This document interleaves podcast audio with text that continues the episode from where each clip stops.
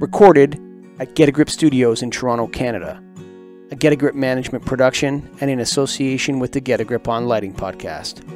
Financially supported by the National Association of Innovative Lighting Distributors and presented by the National Lighting Bureau, the Illuminating Engineering Society, and the International Dark Sky Association. Added to the IES's 2021 Progress Report.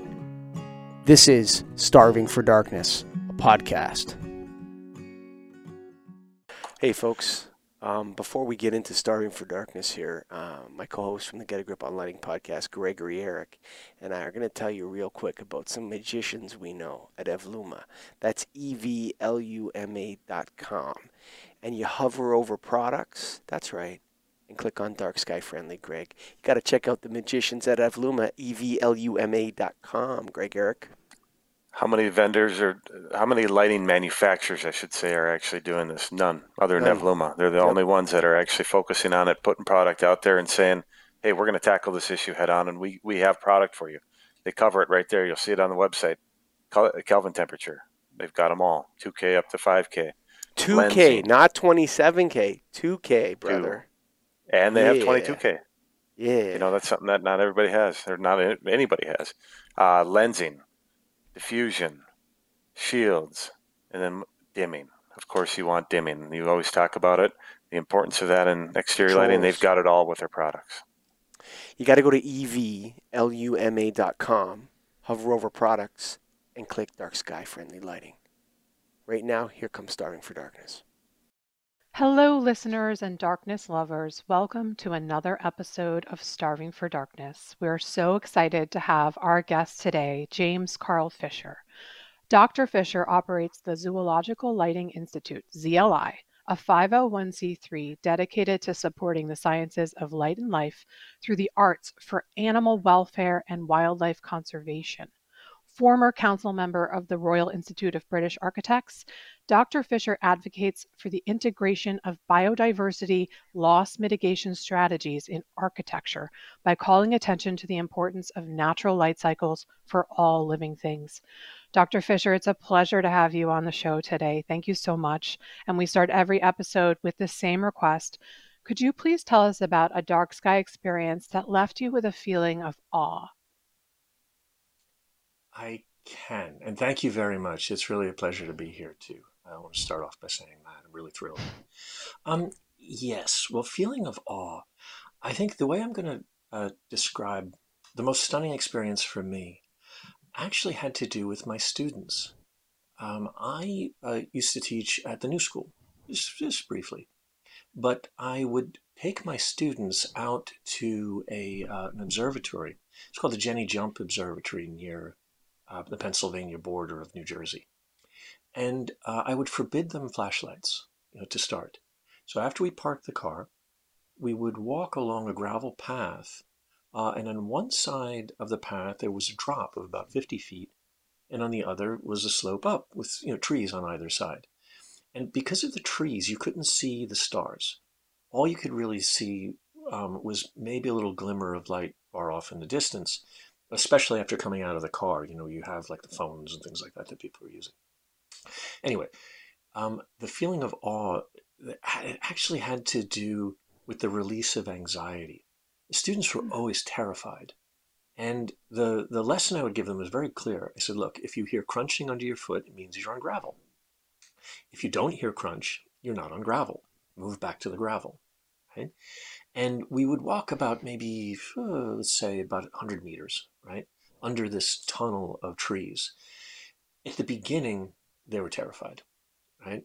By the time we got to the end, the the tunnel opens up, and you have the observatory there, and the telescopes of you know all the different universities and clubs in, in New Jersey there. But you could see the stars, and it would just open everything out and you still didn't have any artificial light whatsoever. All you had were stars uh, and and sky, and but the students' eyes would be adjusted, and so that anxiety was released. So the awe I would say in this point, it, it it's not that like being in touch with something. That- That's not really the experience I'm talking about. Hmm. The experience was just being released from that pain of anxiety that was caused by the inverted relationship of light. You know, that like when it's gone, you feel better. It's just a question of getting to that moment. So that, that would be my, my, my story, I think, you know, to kind of set things up too, uh, for what, you know, I'd love to, wow. to talk about today. I think that's such a great story because mm. it really talks about the experience that most people are feeling with regard to light addiction, which is that there's a bit of a barrier or a gateway to get from the bright thinking mind to the dark thinking mind. And that that gateway is actually a few minutes and um, it can really take people a little bit of time to experience the benefits of darkness and to see that shift and feel it. So I love the story in the way that you describe it, uh, which goes through people's initial fears, but then realizing that there's a, an amazing benefit that we're really forgetting. So that's a fantastic story. And I, I want to jump in now to your work. Can you describe the purpose and function of the Zoological Lighting Institute? I can. Uh, the purpose is essentially to provide support for applied photobiology research. Uh, you know, we have a mission that we crafted that says supporting the sciences of light and life through the arts for animal welfare and wildlife conservation. Uh, but we set it up as a 501c3 as a way to give money uh, and to find funding for this kind of work because we found it was lacking. Um, and in part, it was uh, in, to improve animal care, but it was also uh, set up to um, ensure that the photobiological work that was done was done, um, well, let's just say correctly, you know, without being arrogant about it. Uh, we wanted to make sure that the biological studies uh, were based in physical optics, you know, in physical light ra- and electromagnetic radiation, physical terms, rather than industry standards, which weren't really appropriate to the field. So, the purpose of ZLI, if I say it again, would be to find funding to guide the research. It wasn't simply just to fund anything. It was to guide the research in ways that you could make better decisions, either with regard to animal care in zoos and aquariums, or with regard of environmental development, like hmm. architecture or landscape. Um, because the metrics that were being used, they, they were more, I think, statistical is a good way to say it. You know, with correlations that may or may have not, uh, may or may not have been um, correct or understood. So that was really the purpose of ZLI, was to find that funding to guide the research so that decision making could be improved. I love that because I hmm do think that there's so much that's left on the table with a statistic. And and your work gets into the mental health of animals. And I think that that's the, the type of thing statistically you'll you would never understand through a statistic. So hmm I think that's a really important lens that you begun with. And uh, so the Z- ZLI has four endeavors or pursuits, and they are photosciences research, film and media, sustainable design, and education. And photosciences research, um, can we start there? Um, what is exactly the research that you're doing um, with this pursuit? Well, you know, with with ZLI, we actually don't do research ourselves. You know, I have to be hmm. really clear about that. Uh, we we support the research, but that being said, the simple fact of organizing uh, the photosciences uh, guides, like it structures the research. So in a way, we are kind of, you know, setting the experiments in the way that we describe it. Uh, and that would be surrounding what we call the ZLI framework. Uh, I say Z, sometimes I say C, sometimes I say Z because we're international. So again, and I started in the UK, so it was ZLI there, and you know, in the US, it's mm. ZLI. Um, but uh, uh, with the, this framework that we set up, because we wanted to make sure we were being comprehensive in providing funding uh, and that we really built uh, something worthwhile, we divided the photosciences into three categories. Uh, photophysiology, essentially how light affects the body. And in this, we divided that further into three categories of biophysics, biochemistry, and bioluminescence, which is a little weird to think of that as separate from the other two. But those three really make up photophysiology. The second category uh, in our framework is uh, sensory ecology. And there we look at visual ecology, how eyes function, um, because it's going to be, and how eyes function in relation to a whole organism, because it's going to be different for different species uh, in, in terms of how that overall hmm. mechanism works, right? And then there's animal coloration. Uh, and then finally, we have cross sensory modalities.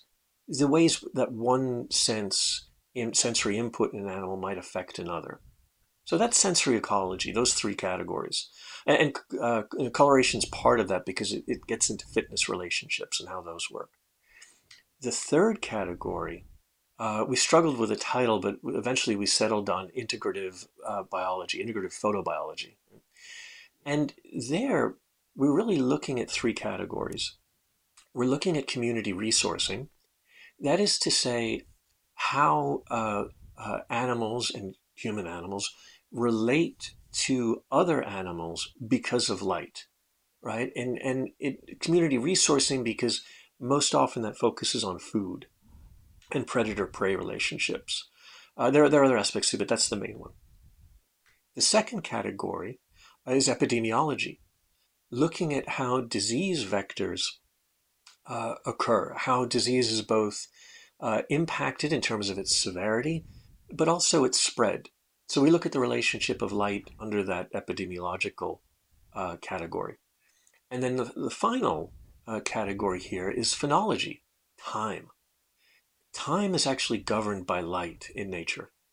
Uh, I know, you know, now we look at things like cesium atoms, right? You know, as a, a, a universal metric, but that's a, it, it's actually a standard that's very removed from how ecological systems work or how animals will use time uh, as a resource. Hmm. so this uh, phenological component, it makes up the third category. It speaks to things like seasonality, day cycles, sequences, you know, of light, uh, and, and how the sequences of natural light impact uh, living processes, whether it's biological or ecological. We say integrative biology as the title of this category because we want to take that ecological investigation of light and put it into a biological format where we understand the underlying process at this like individuated level as well. So, so those are the three categories: photophysiology, sensory ecology, and integrative biology. Th- those are our three categories. And so the photosciences department uh, really offers grants and scholarships in each of those categories when we get applications. Hmm. Uh, and uh, but the the overall idea is to build up a um, not necessarily our own library, but to build up research in these fields. Mm-hmm. And, and, quite frankly, you know, we look at that framework as a standard for um, for photobiological study, uh, because what we were finding is that um, when developers or lighting designers or architects, when uh, or, or animal care specialists in a zoo or aquarium, when they wanted to research something about light, there were all of these different categories scattered through paywalls and university hmm. levels, mm. and it wasn't organized. So I, I, always say, like to anybody who comes into ZLI, I say, you know, this is the most important thing we have because it's like it's like crafting a plan. If you craft that plan, then you can achieve goals. So that framework gives mm-hmm. us specific uh, uh, focal points to build up these applied photobiological um, uh, knowledge, the applied photobiological knowledge. In, that's in, photosciences. In, in, our correspondence, you had mes- mentioned that there were three initiatives that you have going on right now mm. that you wanted to unpack. Um, let's talk about the Zala animal welfare sta- um, stations. First of all, what is ZALA? And then describe the Zala animal welfare stations. I can. Um, well, ZALA stands for Zoo and Aquarium Lighting Assessment. Zoo and Aquarium Lighting Assessment. And we, we chose that because obviously Zala is a very cool zooey kind of sounding name, right? But but um, uh, but it but it also focuses, you know, with um, the Zala stations uh, are an attempt to uh, uh, franchise and monetize uh, animal welfare monitoring in an independent way. So it's a franchise, is the way we're conceiving this. And so the Zala station, the idea of a Zala station is that animal welfare monitoring, which is fairly common in zoos and aquariums, uh, it, it, we put it on a schedule. So it, it's a 24-7 endeavor, just like you would have enrichment or other, you know, serious, um, you know, efforts.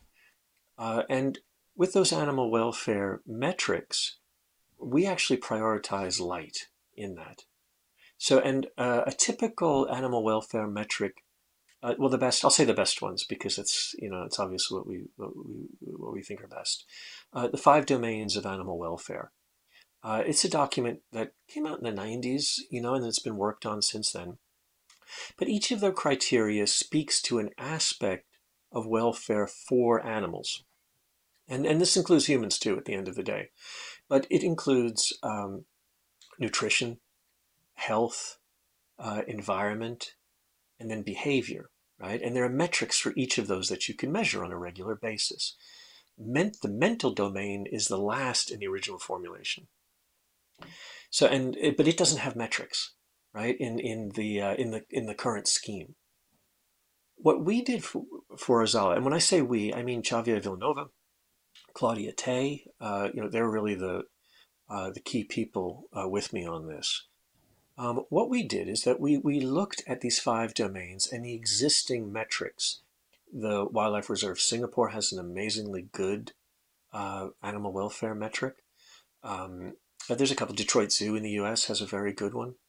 Um, but what we did, we looked at the five domains and we said, well, wait a minute. We have this mental domain that everyone says is difficult to quantify, right? And we said, well, how do we quantify that? What do we mean by all of this? So we, we wrote a piece called Enlightenment uh, that started exploring some of these issues because we're not afraid to, you know, to admit we don't know something and we want to go forward, right? So we looked at that and, and we said, well, if we're talking about mental health, mental domain, the mental well-being, right? We're talking about consciousness, right? And there's another document, and I know this can get to be a bit much, so this will be the last external document I refer to. Um, the Cambridge Declaration of Consciousness came out in 2012. And it essentially recognized non human animal life as being conscious because the hmm. physical mechanisms were the same. Hmm. But they were located in perception, right? Hmm. Uh, not, not back of house. It's located in, consciousness is located in perception. So for our hmm. part, the first thing that we said was, well, wait a minute if it's in perception, what's being perceived, right? Hmm. And of course, for us, that's yeah. I mean, hmm. that's that's light, right? Hmm. So uh, I mean, it it's other things too. But if we're talking about but light and consciousness, darkness. Like darkness is well, perceived see, as well. We, we actually don't use we actually don't use the word darkness. Okay. We just look because we, we come at this and you know it's a good uh, it's believe me I understand why, but like we come in as physicists so starlight is as much light as hmm. sunlight. Mm. It's just a different order of magnitude, right? Mm. And it has different, you know, I mean, you could look at all different kind of parameters, but we just say it's it's it's the same thing. It's just it's it's like um, I know we say cold and hot, but temperature isn't fundamentally different mm. at you know minus twenty degrees as it is at plus twenty degrees. It's still hmm. temperature, right? Mm-hmm. Light's kind of the same way.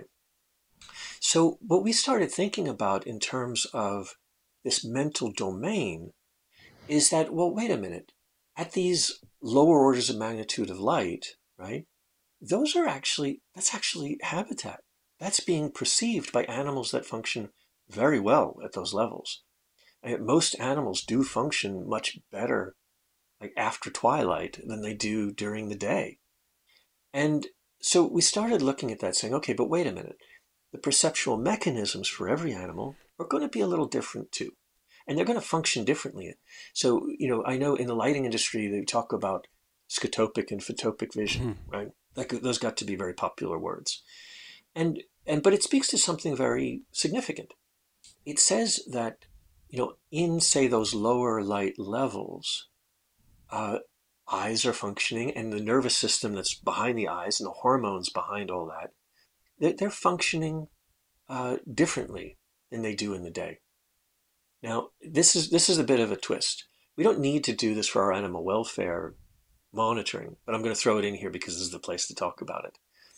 If we're going to talk with Cambridge and say that, um, speak along with Cambridge, and we say that well, all, all animals are conscious, right? Mm-hmm. Well, if I'm talking about human consciousness, I can talk about states of consciousness and mm-hmm. modes of consciousness. Why wouldn't I do that with non-human animals? Right? Absolutely. Uh, it's mm-hmm. and right, and it's because like we, we don't speak to them, right? We can't. Like it, it's mm-hmm. inaccessible. Uh, and so, but but there's no, but what we're talking about here are different perceptual states, right? So I'm mm-hmm. making that leap to say, look, you know, different perceptual states. There's different states of consciousness. And now, why is this important? When we get back into the mental domain, right? Obviously, the way I'm leading all of this, we, we want to measure light as a metric for mental welfare, mental domain, hmm. right? Not because it's giving a sense of comfort, what we would do like as a lighting designer, right? But what it does for the opportunity of an animal to explore those different states. That's where we differ. Um, we're, not interested in comfort. What we're really interested is opportunity, right? And, and, and, and, and fitness. Like, what are the limits, right? You know, what are we available, what, what's available to us and what are the limits? That's a big difference for us in how we approach animal welfare and say, a zoo or aquarium. We want to really introduce how, uh, what are the opportunities to explore these different states, you know, perceptual consciousness, uh, in that condition. So anyway, this is a long way away, but it's actually still contained within the Zala stations, right? Yes. What what we've done, we've inverted those five domains and put the put the mental domain first right? which is a, that's a big difference. So mm-hmm. we put the mental domain first, and then the other categories.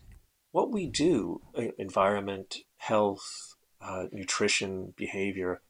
What we do is show how light is important for each of those categories with metrics.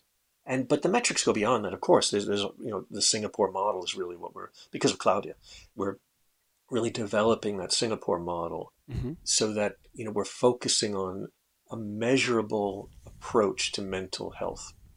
So there's all the stations. The idea of these stations is to provide the data that then decisions can be made, right? You provide data, so data-driven science, not to dictate what the outcome is going to be for a zoo or aquarium or or a community for that matter. You could do this. You could do this anywhere. You could do this in an animal research center. You could do it in a wetland. You could do it, you know, in a city. The the idea though is that you provide the data that says, look, this is how far away we are from a natural condition, condition that determined the fitness relationships.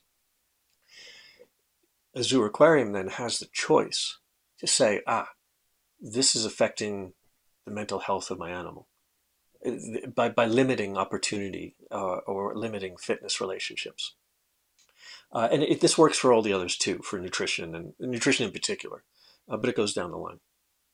So what these animal welfare stations do is that they provide this data. They also provide a public face. Um, zoos and aquariums are always under fire. They are always, always. answering yeah. question, right? And um, it's a problem uh, because these institutions represent the community relationships with animals, mm-hmm. right? Mm-hmm. And, yep. some of them are publicly funded, some of them are private. Uh, but you take something like a SeaWorld, right? And uh, uh, we had board members from SeaWorld on our on our you know uh, on the original uh, our, our, original board when ZLI was founded, right? And wonderful people actually. And um, but but that being said, when that Blackfish movie came out, right? Um, it, there are a lot of valid points in the Blackfish movie. I'll just say that right away. Um, that being said, SeaWorld itself focused on wildlife conservation as well it lost a lot of that, the ability to do that in the years preceding that movie, right? Because they didn't really respond to the public, you know, relations well, um, and they didn't. And I, I don't just mean public relations. I mean how they handled their reaction to it. It wasn't. Mm-hmm. It wasn't good. It wasn't well done, in my opinion. But that being said, all that really good work that they were doing, uh, it suffered, and they became more of an entertainment company. Mm-hmm. They still do fund that work. They still, but for a while they were you know they laid off so much of that staff that was responsible for animal care, things you would want, you know, Mhm. and wildlife conservation.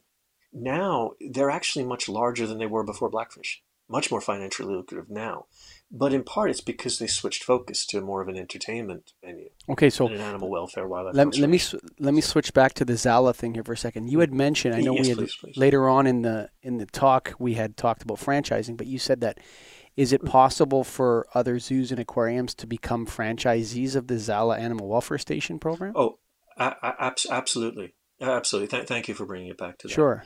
Um, yes, absolutely. The the plan right now is that there are two different types of stations. One would be uh, ZLI owned, ZLI owned, that a zoo aquarium would host. Uh, and in that case, ZLI would, you know, operate the staff. We would do day-to-day operations, uh, provide the metrics as an independent uh, presence on site. And that independence, because of the risk management and trust issues of a self-reporting facility, that independence we, we feel is really necessary. That's the first scheme. Mhm. This uh, by scheme I just mean plan in the European sense. Mhm. Sure. The the second scheme, the franchise scheme, Mhm. uh, which I always lead with, but the franchise scheme is actually to operate these stations, uh, which which involve an actual physical building on site. You know, a yurt. You know, we have them in Mhm. yurts right now, um, but it's on site, so it's visible Mhm. as an independent monitoring station. In that case, uh, we understand that zoos and aquariums have little money, right? They do exhibits all the time, but those are always funded by external sources, generally. What we would uh, uh, offer in this case would be a new exhibit that's franchised. So Okay. uh, a zoo aquarium would invest in one of these using sponsors and donors. Mhm. Uh, so they're investing in animal welfare. We provide uh, the standards, just, just like any other franchise, you know, opportunity that's out there. We provide the branding, we provide the metrics, which are really important. I mean, that Mhm. is the, the brand, right? You know, the Zala brand. But do do you need like Uh, it has to be a zoo or an aquarium and people that are have scientific execution knowledge based on these metrics and caring for the animals? Um, the the equipment actually and the monitoring, uh, in I think in both of these cases, th- th- there is a level of expertise that they need. Mhm. In the first case, ZLI will do the hiring, and we will we, we will Yes. put people on site locally. In the second instance, that could be zoo or aquarium staff, hmm uh, because if it's franchised, it, like any other franchisee, they would take care of the employees. They would, and no, granted, we would provide training, we would provide uh, you know updates, and we would use Species 360, which is one of the top, is the top data management uh, uh, service for for WAZA, which is the World Association of Zoos and Aquariums. Now, like the Toronto Zoo, to like the data. Toronto Zoo could be a candidate for this. Like a t- the oh, absolutely. yeah, right, okay. Yeah. And so and what about And- private zoos? Like what about smaller? I know they've shut down. There used to be a lot of private zoos in Ontario, um, and those were the best ones to go to Mm-hmm. because you would have a lion right in front of you. Like um, you know, there would be a lion right there. Um, but the, a lot of them got shut down and stuff like that. But can these private zoos also participate in the Zala program? Absolutely, A- absolutely. I'm, you know, with the budget that we're looking at for a typical, let's say, flagship station, you know, uh, it's typically a three to five million dollar budget, and if you think of, uh, you know, a cost, you know, to Mhm. get these things set up and running. Wow. Um, but if you look at, well, I know it, it sounds like a lot, but if you look at, say, like uh, any new exhibit in a zoo, you're talking 10, Sure. 20, 30 million dollar projects. Ooh. And, and essentially, this is an ex- yeah. I mean, something like and you know, it, it depends, of course, on the scale of the zoo, uh, but um, development is expensive. You know, public development. So we're we're, we're much lower than that. Uh, but what we're saying though with these exhibits, they're not a one-off. Mhm. Uh, what they are is an exhibit that qualifies the rest of the facility. Um, now, for a small zoo, what I would actually suggest is that they host a ZLI station. And something like that can be done for under a million. And again, what we would do is set up a small building on site, hire staff. The key is it has to be done in perpetuity. So we would have like a five year commitment. Uh, um, and the reason for that is it takes time to develop the community relationships where the reason for animal welfare uh, is clear to the public. So, you know, I mentioned the monitoring aspect of these Zala stations, but really um, a, a, a key component of them is that they link development in the community back to the zoo or aquarium. Let me say how that means. It, it would take like a $5 million exhibit, right? Which is a small exhibit for, for say, like something like the Toronto Zoo or, or, or whatnot. Um, if you take something like that, right, you would typically get a sponsor in the community. You know, could be a bank, could be, uh, you know, a soft drink company, it could be anything, right? And the money's important. But what we would ask with the Zala station is that we get uh, SDG, Sustainable Design Goal, commitments from those sponsors. So in Toronto, where you have bird collision mitigation is very, uh, uh, uh, there's good awareness around that issue. What we would say is that if we wanted to make the Toronto Zoo completely bird friendly, no exterior exposed glass, right, and that, and that's you know without treatment of some kind, the way we would handle that would be to say, and the Zala station would be there to do the monitoring that would make it evident why this is important. Um, but for that next step in fixing any issues, what we would do is set up a, uh, uh, a mitigation plan. So, you know, with a master plan in a zoo, typically there'll be, you know, projects, you know, listed out. Okay, in five years we want to do, you know, a new gorilla exhibit. We want to do a new, you know, uh, aviary. We want to do a hospital what we would do as kind of preventative care is say, okay, these are the areas of a zoo that need, or aquarium, that need remediation, right? We want to see these areas be bird friendly, or this applies for artificial light as well. We want to see these transformations. We can't do it all at once because it's too expensive. It's, uh, it's, it's a problem. Instead, we lay the plan out so that, say, a bank would come in and say, okay, yeah, I will, as a bank, I will contribute to this project. But the zoo in turn will say, that's great, but your bank needs to be bird friendly too. So the bank in the community is then remediated along with that project in the zoo. And what that does, it on there are two two sides to the benefit here. From the zoo itself, there's that benefit in that it gets its project done but it also then has awareness in the community of the good work it's doing. So, you know, when we talk about SeaWorld before, nobody knew of that good work. It wasn't publicized in the same way, you know, as, as other types of, of, of endeavors. So that uh, SDG commitment approach is really about generating awareness for the zoo going out. Now, for a bank, what that does is it becomes the sponsor that cares. And they do. And they get to show their clients, hey, look, you've got an issue. Bank with us, we're responsible, we'll open a dialogue. We're not simply a nameless, faceless corporation. We care about the environment because the environment is how you stay financially productive, right? So that, that marketing cascades. Uh, one of the big issues with bird collisions with windows is that you know you have these spectacular issues with high rises, right? You know, you'll have a hundred birds will fly into a, a glass tower, you know, in in a, in a, in a, in a, in a, in a week, right? You know, or a day, even in some cases. But that's un- unfortunately that's not the worst of it. The worst comes in suburban communities where you have glass next to foliage and birds. So the numbers are actually much higher in suburbia than they are, say, in a city. Hmm. The only thing is you don't see it because it's one by one. It's like mm-hmm. it's like poverty. You know, the only way you fix poverty is one by one, right? You can't do it all at once. So with something like this, getting back to the bank, the bank rather than simply saying, "Oh, there's that zoo. Oh, zoos make me sad," or you know, I, you know, those uh, suffering and all. It's not about that. It's about what are we going to do, right, in a practical sense. So this relationship between a bank and a zoo then goes to the suburban community by people who are using those services that are made aware of how they can fix a problem they didn't even know they had. Hmm. So it may be something like screening on glass, right? Getting away from that idea that if you see something, it's transparent. You know, and we hmm. all know that that's absolutely not the case, right? In terms mm-hmm. of like business and finance. So, you know, here, the next step would be look, glass kills birds.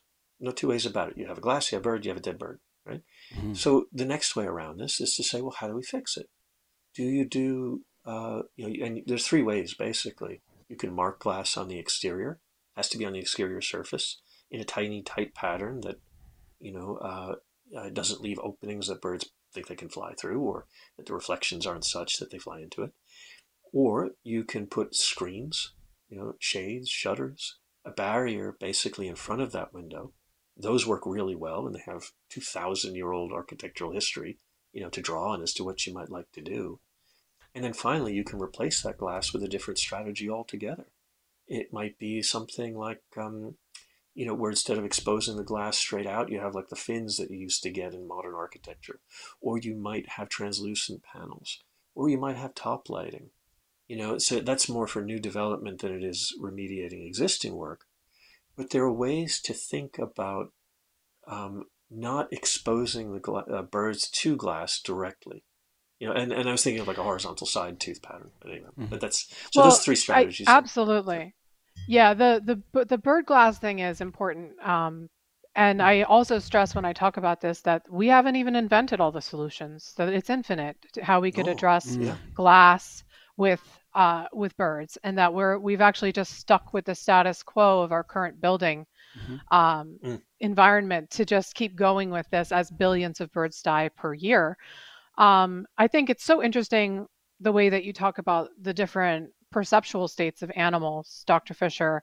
Um, uh, the way that I talk about it in my uh, more poetic, less science. Uh, I'm not a scientist. I'm a citizen scientist, but I, I talk about it as the light of time. That there is something that happens in our senses of perception um, through the arc of the natural daylight cycle every day and every night.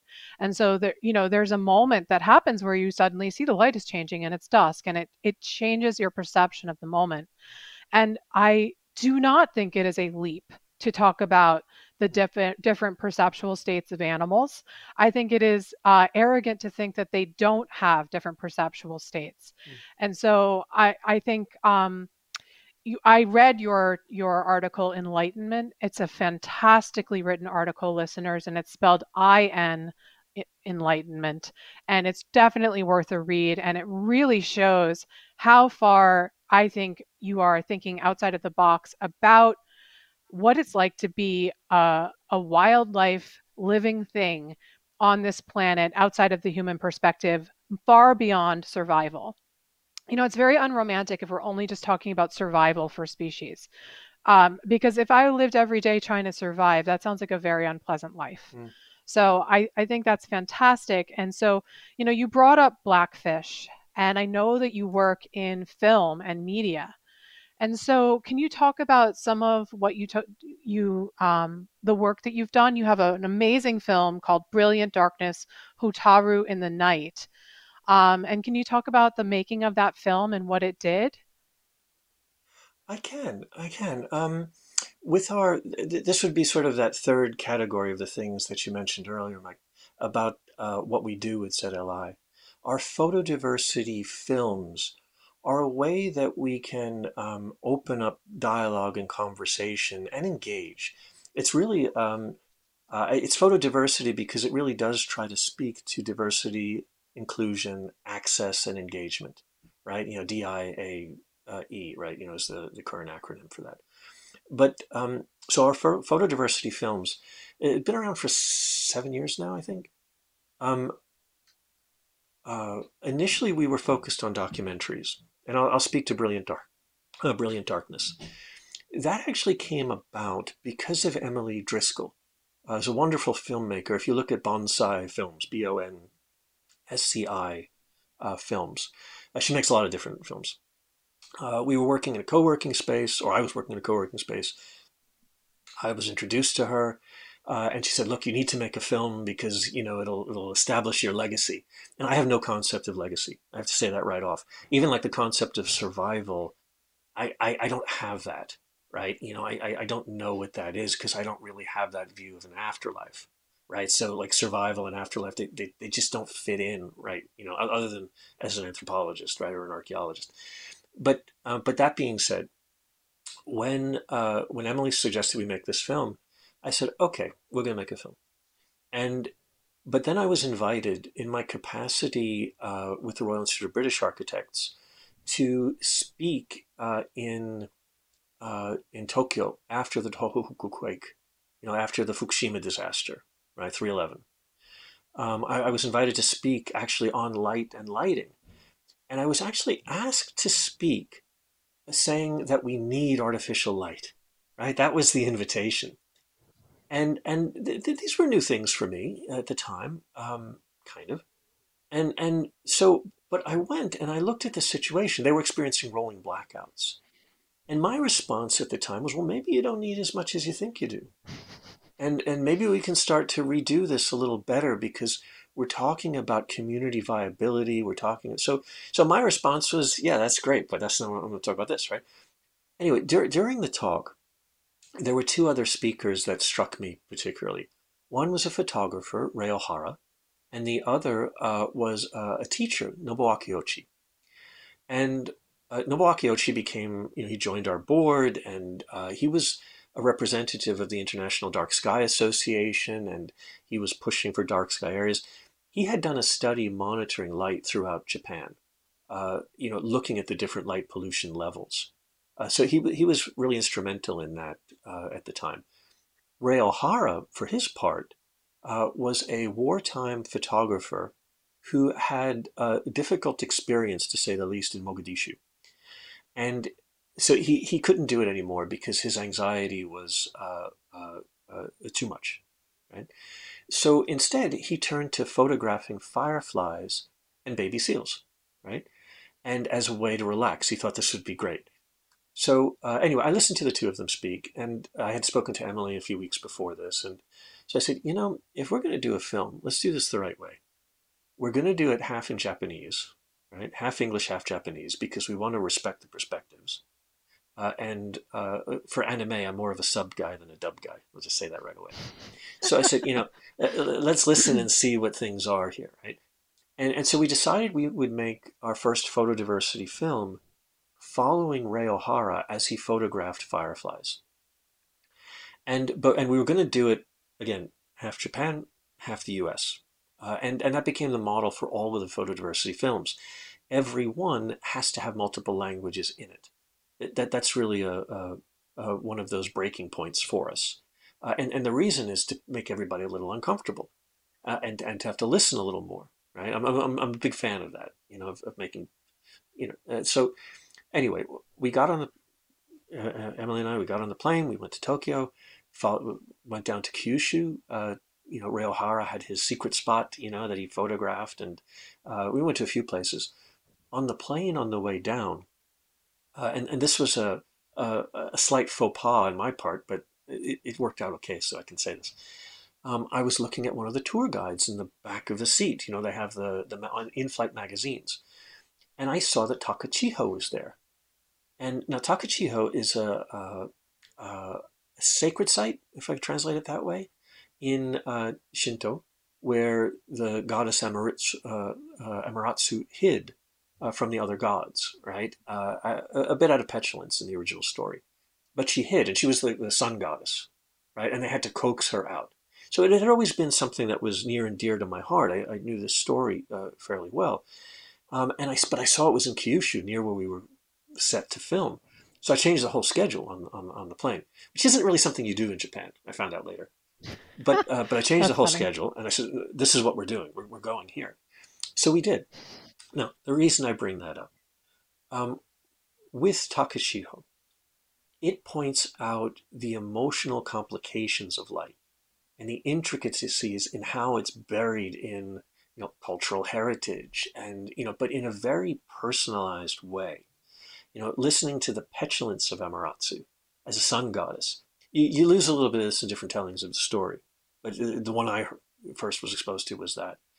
Um, it was very important because it related these emotional states to much bigger things, like like a bigger bigger in the sense. Now I would actually put the emotional state first, but it, it puts things like light and environment and nature and survival in a context that's very much related to how uh, we engage with others. So we, we started off with that. That was like really one of the most important parts of that uh, film shoot for me. Um, the other aspects, Rei Ohara, it turns out, uh, never really lost his anxiety. Uh, and, and, and this is a, really the second point of this um, that when we went out to film, he confessed that it was kind of nice to have a crew around him. Normally he would go out by himself. But he confessed it was kind of nice to have the crew around because it was comforting to be in these remote spots where you can hear monkeys in the trees, you can hear you know the water rushing which masks the sound so you only get little gl- glimpses of sound through the you know through the um, roads. When cars pass by and they do occasionally uh, it not only disrupts everything which it, it's astounding an astoundingly painful experience when a car mm-hmm. drives past one of these sites. But it also you have the nerves of not knowing who's in that car you know and, and so if you're out there by yourself the anxiety is just awful right so, anyway, the point of this is he had moved from one situation surrounded by anxiety into another, doing this work seeking relaxation. You know, that the light was still very much, disru- artificial light was still very much disrupting to that experience. Personal company wasn't. Right? So for me, what that meant is that, you know, this dialogue and engagement, it's a way to move past anxiety. Now, I say that's important, and this is turning into a long story, but I say this is really important because when we deal with something like light pollution, right, or we deal with artificial light, the expression security light, that's a misnomer. There's no such thing as a security light, right? Totally agree. And, mm-hmm. Right. It, it's it's a horrible misapplication. It's an inversion, right? Um, but when we talk about something like that, right, it, it, it gets um, to the heart of the matter that we're really not fighting necessity here. Uh, as say, like, you know, if we say we want to reduce, reuse, recycle, or, you know, um, uh, or any other environmental parameter, we're not fighting necessity, we're fighting aesthetics, right? Because you can always find different ways. I, am very much a, a, firm believer in creativity, right? And I, I, I believe in like, you know, that people are smart, right? And, and, and they, if they let go of the things holding them back, you know, or if they're freed from them, like economic hardship, things like that, they're capable of creating incredible things. So, you know, we're thinking about development and artificial light and glass and asphalt, you know, it's another big problem. If we think about all of this stuff, supporting people and freeing them from that anxiety is the primary task, right? That's the primary goal. That, that, that, that's what we have to do, a task. When you're talking about removing sure. the anxiety, in, what do you mean? Because I, I want to interject mm. here. Mm-hmm. Um, we had a we had a, a guest on Samyukta Manikumar, mm-hmm. and and she had a really interesting approach, which was to say, you know, kind of like let people be and have the feelings that they're going to have, mm-hmm. and as humans are diurnal and we're active during the day most naturally there is a natural fear, a helpful and useful fear of the dark. So when you say mm. removing anxiety, what do you mean? Because I don't think we'll ever really truly remove it, which is partly why we have that feeling of awe, that discomfort, that sense of. So, yeah, what do you mean about that? Well, I would start off from a different position. In that, you know, I wouldn't call fear of the dark natural, or I wouldn't call humans diurnal, actually. Um, and the reason for that, if I hmm. look at other cult, that's a cultural preoccupation, I would say. One very much tied to the rise of the lighting industry. If you look back at um, in different uh, historical settings, cultural settings, right? Um, interpretation of the stars, for example, right? You know, as fortune telling. If you look at something like um, the Pantheon, right? You know, that oculus, it's not there to see the sun. It's there actually to to div, to divine what the future of life is hmm. around the movement of stars and planets, right? Um, so I, I, would start from a very different place, right? Um, and when I say free from anxiety, I don't mean being freed from natural emotions. because I don't know what a natural emotion is, right? There are conditions that sets these things up. And, and a good explanation would be if I go to the movies and I watch a comedy, right? Um, granted, people in the room will have different emotions related to that comedy. Some will feel pity, some will feel, uh, you know, anger, some will feel contempt, some will feel enthusiasm, some will feel joy. You know, there's a range that the same people will have in that room. Very different relationships to that film, but all of it's been set up by the conditions of the film, right? That applies for me. Now, I'm not asking anybody to come with me on this, but that applies for me in general right? So if um, I, uh, the way I always describe it to myself is that I didn't invent my language, right? I didn't invent my language. It came from somewhere else. And yet I can't imagine my identity without it, right? You know, I have so many ways to describe the room around me, my experiences that are based in the words that I speak.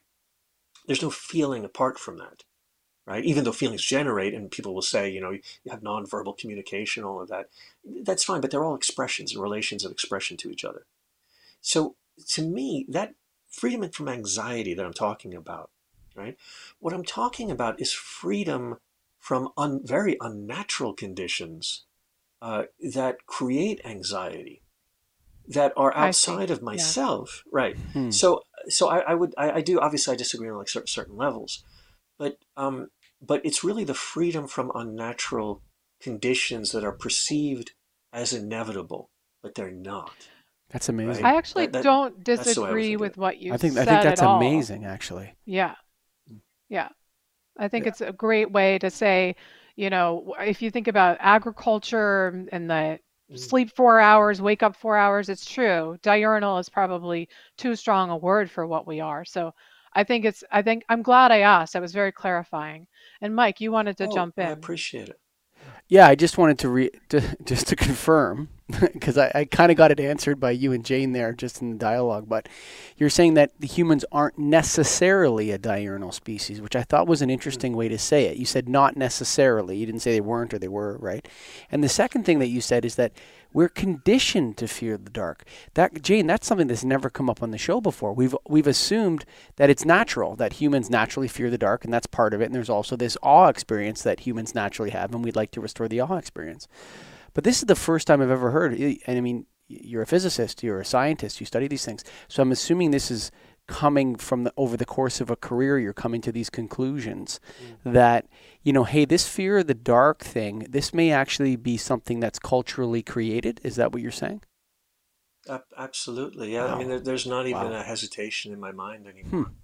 You know, and, and the actually uh, a gentleman that I, I, got friendly with over the years, his name's Travis Longcore, right? And most people know his book. It's called a, uh, he and Catherine. It was Catherine Rich's book that the two of them edited, right?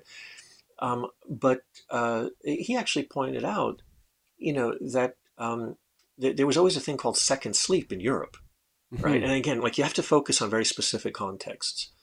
Um, but there's always a thing called second sleep, meaning that most people would wake up around one o'clock, maybe midnight, maybe a little later, and then for an hour or two, they would putter around, do the things they needed to do, right? And then go back to sleep. Um, but again, it really depends on the specific cultural context. As for fear of the dark, I would say even like for contemporary life, right? You know, and uh, like sort of like modern fear of the dark. Uh, th- this actually speaks to a huge problem that I'm going to get to next. But um, but if you ever think about how we treat little kids, right? If I have uh, an infant, right, uh, you know, as a father or a one-year-old or a two-year-old, I, I, I will put a nightlight in their room mm-hmm. thinking, oh, you, are going to be afraid of the dark. Here, let me put a nightlight so you can see, right? When actually, again, if you fall asleep under starlight and there's a shred of moonlight, you're actually much more sensitive to movement uh, and, and you're more capable of dealing with threats. So for a baby, of course, that just means screaming and crying, you know, if something comes in, mm-hmm. uh, moves in the room. Um, but as adults, as contemporary modern adults, we will put nightlights in thinking that oh no, that's not what we want. We're going to avoid that whole scenario of something moving, the baby crying, right? So you put in this these imaging functions, right? Um, and and this gets back to that idea of state. So consciousness.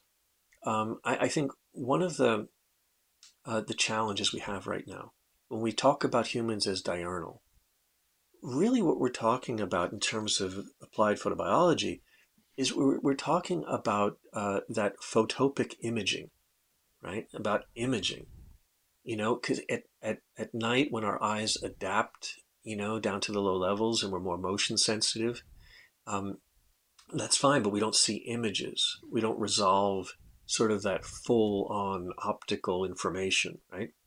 We have a different kind of information that we process.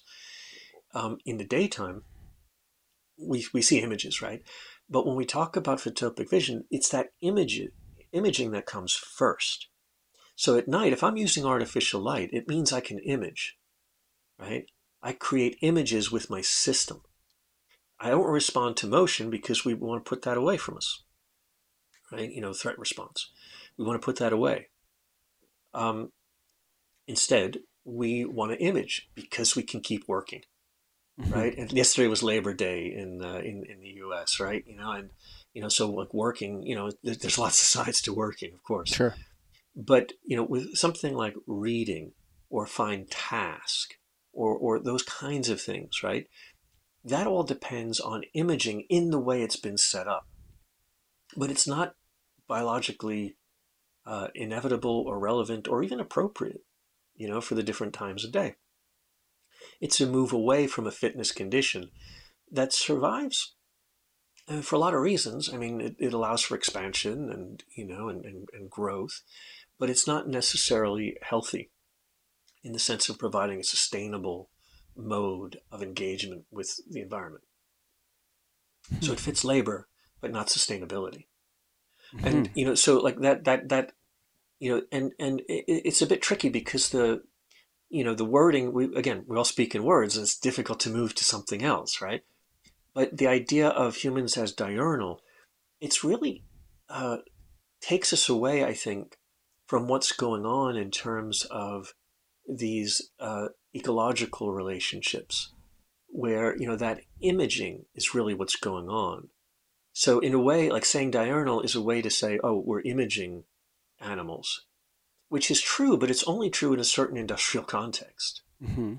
you know and, and and and so that's it's a bit different so you know and, and again and this isn't to say any political position like that it's just but it is lying out like a, a history of what's going on so I want to follow up with another question. So the diurnal, so not a diurnal species, mm-hmm. so that you know they talk about the circadian rhythm, but is that is it possible to postulate that the problem is not that people don't sleep at night, the problem is that they're mm. exposed to electric light or artificial light at night. Oh, absolutely, absolutely. I mean, and you know the, hmm. the best example of this, if you ever go to the beach, and you know you lie down on the sand I don't know anybody who doesn't sleep. You know, if you're lying in the sand under the full baked sun, you're gonna sleep. The this is one of the reasons why we go to that integrative biology. What's going on now? Sleep studies. Sleep's really important? But the timing of sleep is very different from uh, the biological function, right? Timing and function are very different things. With the timing, with when we say circadian rhythm, right? uh, essentially it, it is the light. You're absolutely right. It, it's it's the light that's the issue. You know, you have hypersensitive, you know, light sensitive ganglion cells in the back of your eyeball, and those tie into the pineal gland, right? You know, uh, through the hypothalamus and the pineal gland, right? And, and, and that governs just that little bit of hormone cycling, but it's enough like a carburetor to change your whole system. So, but that's suppressed by light right? That production is suppressed by artificial, by, by both artificial light, or if, if daylight were 24 7, you wouldn't have that, right? But you do. Um, it, it's the light that matters in the way we're talking about it for hormone cycling. So if we talk about mental health or reproductive health, environmental health, dietary health, um, you know, uh, any, any of the, the axes, the, you know, the endocrine axis in the body that are impacted by this, it all comes around that presence of artificial light. So technically, technically, if you had no artificial light, you could sleep in the day, function at night. It'd be absolutely fine. You know, in terms of circadian rhythm, you still have to sleep, It's just the when and the where. Another way to say this, and uh, I don't mean to harp on this, and Jane, I I, I, I, I apologize because I know like where, where, the comments come from sometimes. But with something like diurnal, if we were diurnal species, right, um, there would be no point in staying awake at night or or, or hmm. functioning at night. We, we, would just keep that rest period.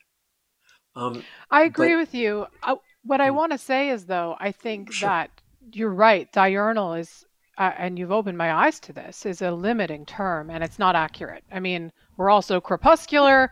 Uh, we also are mm-hmm. nocturnal because we're up till all ends. So the word is very limiting and it's a really good point. What I was trying to actually convey, though, is that, you know, humans by nature are more comfortable in lit environments, um, de- mm. regardless of the time of day. And something that I advocate so much in my work is that we need to reacquaint ourselves with the beauty of the night and that there's so much there that we're not that we're leaving behind so i think your expansion of what humans are diurnal nocturnal crepuscular or whatever other adjectives there are to describe activities during a time of day i think you're so right that there's even been different models over time so i am I love your expansion of these definitions eh, outside of the language that we've been given, because that can also be limiting. As you're saying, we've adopted English as our language, but it could be expanded and, and renewed. So I totally hear your point there, and I think it's fascinating. And what I was really just trying to say is that I think there's also an innate fear of darkness that we do have to work with, and I I don't think it will go away. As you said with your um, the person who you worked with in Japan said he never got rid of his fear of the dark because it's useful. It's a useful emotion to wonder what the oh. crunching behind you is, but in the darkness that you can't see. And now I, will give you a, a, minute to jump in and I just want to wrap up. So I'm going to give you your last question before you jump in with with that response. But I, I just want to know, in addition to what you're about to say, why does night matter to all living things on Earth? And what is your great hope for ZLI in the future? Uh, okay, I'll, I'll, I'll, follow through, and, and I will I'll just kind of do my insert because you know, like everybody will use. Um, with Rei Ohara, it's not the dark he's afraid of; it's other people. Hmm because he saw what other people can do, mm, right? Yes. You know, and and I, mean, I think it's a very legitimate fear actually mm. over the years, mm. um, and and so, but you know, the, the, the it wasn't so much the darkness, it was that um, uh, sort of that hedgehog dilemma of people getting close and far, and you know, trying to figure out that balance in the right environment. Um, but that being said, I think with ZLI, um, my goal for ZLI is actually to survive um, by leading appropriate conversations. And, and, I say it that way because, you know, um, I, we don't need to be the new WWF or you know, WCS or, you know, uh, we don't need, or Nat Geo, we don't need that. What we need to do is actually address fundamental uh, uh, uh community challenges, right? We're here to serve the community you know, those we're nonprofit, so we're here to serve the community. That means that our mission comes first in anything we do. Now, I want financial success. You know, I think you know it'd be great if our films, you know, won, you know, anime awards and Oscar awards going forward. You know, we didn't talk about like Beached and our anime films, but that's you know, of course I want all that, and, and I and I I want the funding you know so like if people are interested in applied photobiology right you know or or in the consequences of thinking about that in their decisions right to improve that. That's what i want. You know i want to make sure that we build a community capable of uh, sustaining this mission for community good. You know so it's supporting the sciences of light and life through the arts for animal welfare and wildlife conservation. Each one of those mission aspects is absolutely vital for a number of reasons, which would take another you know two hours to get into. But you know each one of those aspects, um, you know, science, arts, animal welfare, wildlife conservation, they're all important to attend to. That's that's why it's a complicated mission like that. So I think for ZLI, you know, I want to see the Zala stations adopted. I want one in Toronto you know uh, I, I, I want to see one you know in you know every country on the planet and in fact we're, we're on our road to getting there uh, we're in the process of securing a WAZA membership, World Association of Zoos and Aquariums. Uh, and we, we um, are a JAZA supporter uh, in Japan, Japanese Association of Zoos and Aquariums, an AZA conservation partner here in, in America. Uh, and, and we work with IATSE as well, you know, and uh, or I shouldn't say work with. No, actually, no, I can't. I can't say work with. Um, but overall, though, the goal is to develop this conversation globally, using zoos and aquariums to reach audiences, to emphasize how important animals are and how important light is to those animals in their, for their daily lives. Things like mental health, food security. So, um, overall, with ZLI, you know, it really has to be a forum for these conversations. That's really my goal. Uh, and by forum, I mean partner in dialogue. So that's that's what we're about. And you know, between the WAZA membership uh, coming up, which I'm thrilled about, uh, and um, you know all of the other partners that we've developed and conversations here, you know, mm-hmm. I, I, think you know all of this is really important going forward. So that's that's what I want. You know, at the end of the day. Okay, I have, I have, a, I have a question that relates to the lighting sure. industry. Um, so do you think, and I'm trying, we're trying to convince, so Jane and I both work in the lighting industry, and we're trying to make the case for the restoration and preservation of natural darkness. But really, I think that the lighting industry, as it pertains to outdoor lighting, should make that its single goal. That, you know, whenever we're whenever we're dealing with, it's not a secondary thought. It's not about the stars specifically, but that outdoor lighting in the lighting industry should be pursued through the lens of the restoration and preservation of darkness. Would you agree with that? And is there anything that you have to add to that? Um, I guess you know my my uh, it's a great goal. I I say my uh, approach to it would be understanding the difference between natural light at a particular time and the conditions you're facing. Uh, and so rather than say having like task oriented metrics, having have a difference metric, hmm. you know, and we, and we can do that actually with Zala. You know, like look and, and Dan uh, Nilsson, Danny Nilsson at Lund University is really kind of uh, a good guide uh, in this, in, in looking at the field, uh, fields of light.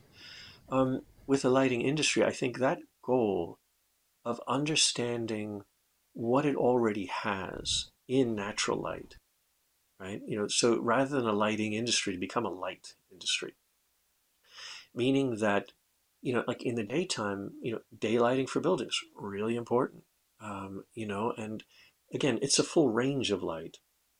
Daylight is very important. I rarely talk about it because I don't need to. There's tons of people doing it.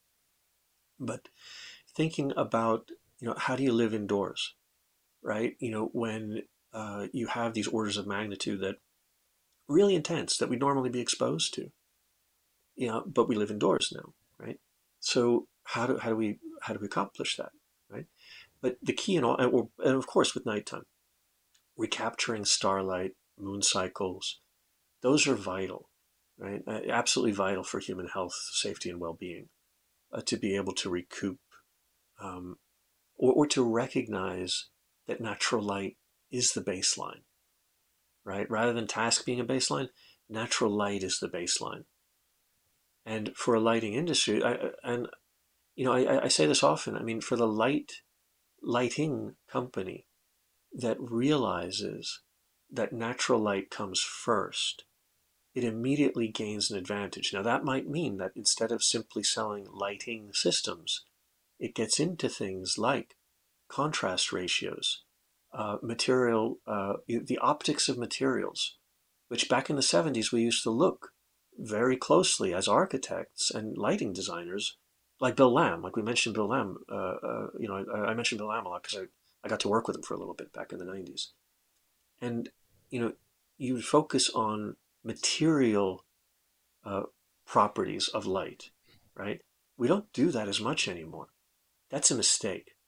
So it means for something like a lighting company, figuring out how to incorporate that light design through the use of material into its business model will have a huge advantage. because at the end of the day, the products will be more efficiently used. So rather than simply say like, if uh, and as an example, if I have a, a loading dock and I light the loading dock without understanding the difference, say, between a black asphalt tarp, you know, uh, you know, uh, ground and a, uh, a white concrete ground, and how that changes visibility, it changes the productivity both of the installation, you know, the finances of that, first costs, and then operating costs. So if I'm able to incorporate those operating costs into the budget and the planning, set it on a plan with a client that you know gets a repeat client back you know so that it's not a one-off sale it's an ongoing relationship right? There's a lot of money to be made there. And, and, and that's so i think with the lighting industry you're absolutely right. Recouping darkness very important right? Uh, so uh, even if i don't use the word. So like re, re, you know recouping um, you know like natural like placing natural light first right? But then doing it in such a way that realizing that every single material object in a field, like in, in, a, in, a, in, a, in a room, in a landscape, they're all lighting fixtures. Right? This is kind of like the one of these like little physics observations. Whenever a material uh, is struck by electromagnetic radiation of you know mm-hmm. optical range, right? I mean, it happens outside of that too, of course, but you know, it, it doesn't simply bounce off; it's absorbed, and mm-hmm. the material emits new radiation, sure. which we see and pick up as light. That means that every single element hmm. in a development is a light fixture. And the available light that's already there, right, is already creating that you know new range of lighting fixtures that you have to deal with. Now you can either go in blindly to that, uh, which is the way it's done. You can go in blindly to that, you know, emissions of light from materials in space due to you know, um, you know, due to ambient radiation, right? A- ambient light. Or you can go in understanding it and then doing your installation in a way that's uh, complementary to that, mm-hmm. that gets you what you're doing, but much more efficiently. And the efficiency leads to economic productivity because you're not wasting um, the sales. Uh, and, and that makes less expensive project, products, both short term and long term for clients. It means that you can market to those clients in such a way that you're selling them, you know, cost efficiency in a real way. Because people are smart. You know, we always go back to this. People are smart. They will figure it out. You know, if if it's laid out properly. Um, and the, so, so anyway, yeah. So you, it's interesting, Jane. I, like he, you know, Dr. Fischer says what you know. I say it's a lighting boom. Let's get started on it, Jane. Dark sky lighting boom. Let's go. yeah, I think there's so much work to be done, and I love that you underscore that natural light is the baseline. How I often say it is the natural daylight cycle is our Rosetta Stone, and that that mm. is really what we should be emulating and mimicking as much mm. as possible in our work. So, thank you so much, Dr. Fischer, for coming on. Yes, I think you. that you approach things so you just have a naturally different point of view, and it is extremely valuable to breaking apart our current method, which is not scientifically based. It is uh, based in ease and comfort of humans. And so I really appreciate how much you changed the language and your perspective and your angle into this topic. It's been fascinating to talk to you about it. So thank you. Thank you very much. I, I appreciate it and I'm very grateful for the chance to come on um, I, I, would I would give a pitch for the charity. You know, we're always in use, need of sponsors, and you know either zli.org or www.zoolighting.org. You know, both of those work. Uh, but we, we, we we're always looking to work with people uh, as a way to move things forward. So love to be a charity of choice of, of the lighting industry. You know. So, but I, but anyway, but I, I say that because I've got to give the plug. You know. But thank you so of much. Course. I really do appreciate yes. the time. Yeah. Thank you. Thank you. Thank you. Starving for Darkness just finished up. Yeah, I love that show so much, Greg Eric. What a what a hot blaster. But you know, we got to talk about Evluma, the supporters of Starving for Darkness. E-V-L-U-M-A dot com. Hover over products and click dark sky friendly lighting to first the magical Evluma, brother. That's right. They're doing it right and having the products you need to actually meet dark sky compliance or dark sky friendly facilities. They cover Kelvin temperature, lensing, diffusion, shields, dimming, everything you need with two products, Area Max and OmniMax. So check that out. Come on, folks. Go to evluma.com. That's E V L U M A.com. Hover over products and click dark sky friendly lighting. The Magicians. Starving for Darkness loves you. Thanks for listening. Bye for now.